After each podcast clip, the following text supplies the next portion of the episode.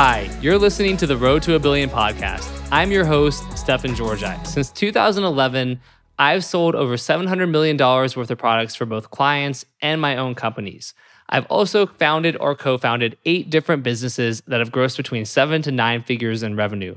Today, I focus a lot of my time on teaching, training, and mentoring the next generation of freelancers and entrepreneurs. And that's why I created The Road to a Billion, a call in radio show style podcast where I answer people's questions on mindset, business ownership, scaling funnels, copywriting, and more. If you want to submit a question, then check out the show notes to learn how, or visit me at stefanpaulgeorgi.com forward slash subscribe to opt into my email list. And every week you'll get a link to join the live call in show. And with that being said, let's go ahead and get started.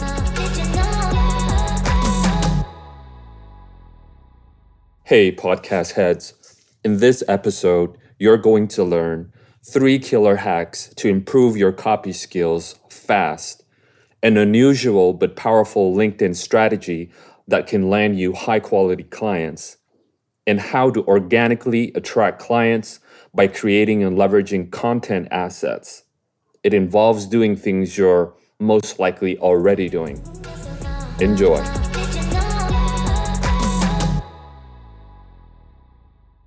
So, question from Zacchaeus. Sorry if I mispronounced your name. What's the daily routine a newbie copywriter would do to work on to be a great copywriter? I've heard of writing copy, reading copy et al., but what exactly would it look like? Sweet. What's up, Zacchaeus? How are you doing? Hi, Stefan. How are you? Yeah, so much excited to be here to talk to you on this platform. I've been waiting for this a whole like um um for a while. Yeah, um I've been going through your your content and um it's been awesome. I've been kind of it's it's like a drug high to me. Your your email um and what you post on your on your group and I've been learning. Um, and the, um, the last um, conversation you had with um, Ian got me drilled to like go all in on this, being a better copywriter. And I've been Right. doing on a daily um, basis. I've been writing content. I'm going through your email, write, writing it, hands-on, hands-on experience, and a whole lot like that. So, but I would like to ask, what would you recommend for a newbie copywriter? Like, like a daily template. I know, my, I'm listening to you. I'm like, my daughter came in for a, a visit, but I am listening to you as well. Okay, thanks. So, like a daily um, template that he could do so that he could become a better um, copy um, writer. Because I have a goal in the next 60 to 90 days to at, to at, to at least up my game and and go all in on this because I'm kind of loving it, the writing, the ideas, and a whole lot of things coming up in. But I want to go all in. So, what would you um, recommend for a newbie copywriter? Yeah. Are you? How much time do you have per day? I mean, are you are you doing other stuff? Are you like, do you have a job as well, or are you pretty much have all day? Like, how, how many hours per day do you really have that you feel like you can really uh, dedicate to it? Okay. Um, like now, what I'm currently doing is that um, I wake up 3 a.m. in the morning. Then I spend the the first three hours of, of the day writing. Then I'm kind of free by 12. So from 12 to 2 o'clock, I also do that. So in the evening, sometimes I also do that. So let, let's say roughly I have like five hours in a in a day to do that. And when you're writing from like, you know, the morning block and then from 12 to 2, I mean, you're writing copy. Is, and is it for clients or is it for clients or is it for yourself to kind of practice? No, it's just for myself to kind of practice at this point in time. Okay, got it. Um, yeah, I mean, there's no like magical answer to this. I mean, I think the writing is good. I would, the best I can say would be, are you reading other people's like, uh, like promos and copy every day? Yeah, um, like um, like I like the Agora um promos, like the likes of um Evaldo Albuquerque of um I think Agora one one of the chief copy.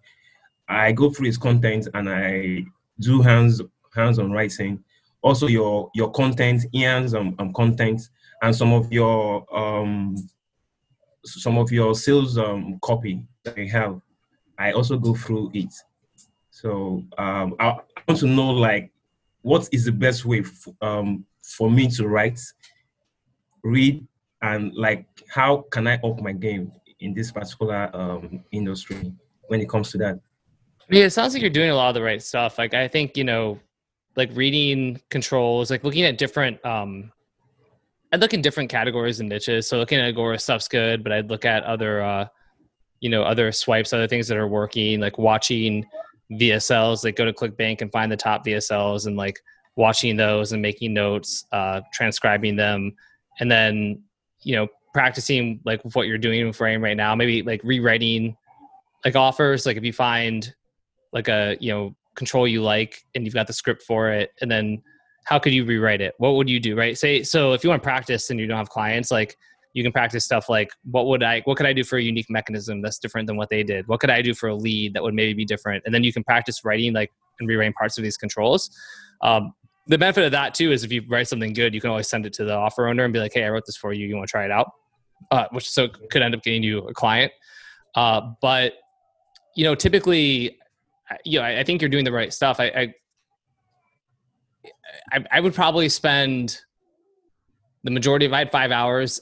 I would spend two to three hours, maybe at least three hours on of it, like studying copy, like like so watching other sales letters, uh, video sales letters, and transcribing them, uh, looking at other controls, reading them, taking notes, looking at the structure, doing all that kind of stuff, and then I spend you know really maybe like an hour or two writing. I mean, I think the writing is important for practice, but I do think um, really being exposed to a lot of that stuff and really making a note of it. So not just reading it, but really like what again, what are the commonalities I'm seeing? What is like the structure that's being done? What is the phrasing that I keep seeing?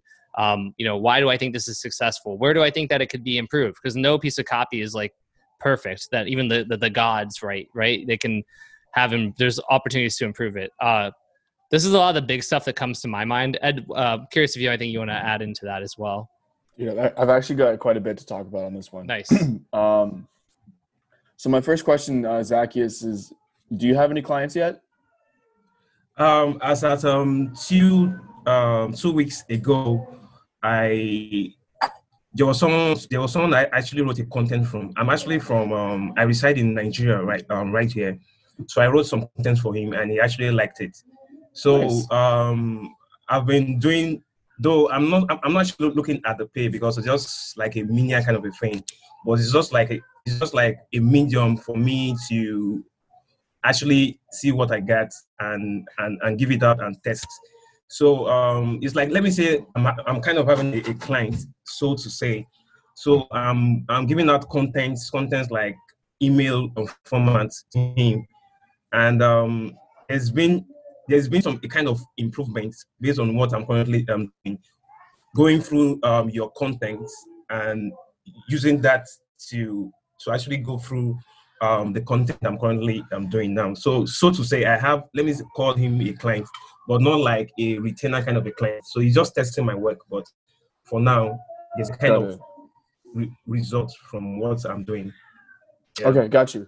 So if that's the case, uh, I, I love what Stefan said about um, choosing somebody to write as your client almost.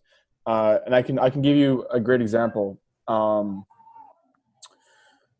so I have a I have a client for myself, and they wanted some Facebook ads, and I was very very swamped, and I reached out to somebody who's currently on the call right now. I'm not gonna say who, um, but I asked that person to write some Facebook ads for me. But first, I wanted to see their samples.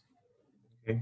So they showed me their samples of just like random things that they like they wrote for Facebook ads, and I was like, that's not very helpful. Like like that's cool. I can kind of see your writing ability, but I already wanted to help the person and I wanted to hire them, even if they were trash, just because I mm-hmm. wanted to help them.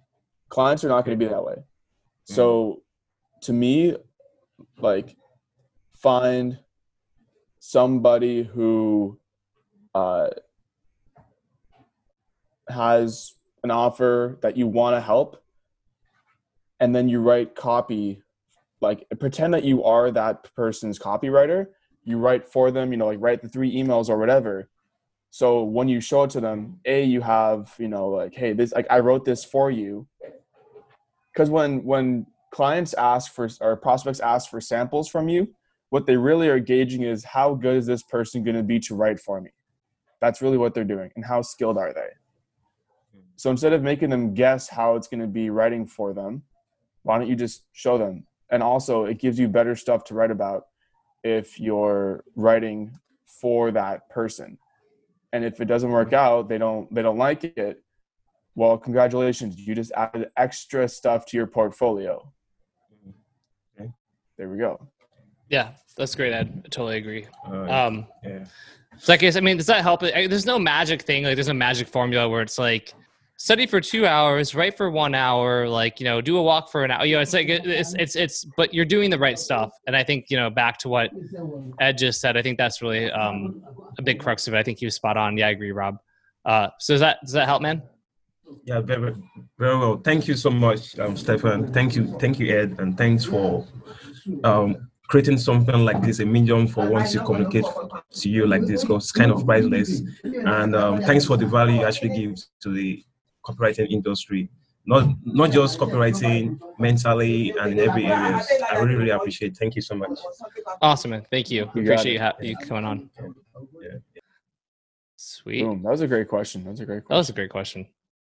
dude there's just something about like writing like sending free samples or like choosing a client like hypothetically and then just writing for them and then Yeah. practicing and then once you feel like your stuff is good enough then you send it to them Yeah, another one. Um, same thing with even doing like like kind of critiques and things. Like I, one of the strategies in, in freelancer freedom, I forget whose it is, but I'll just give it away.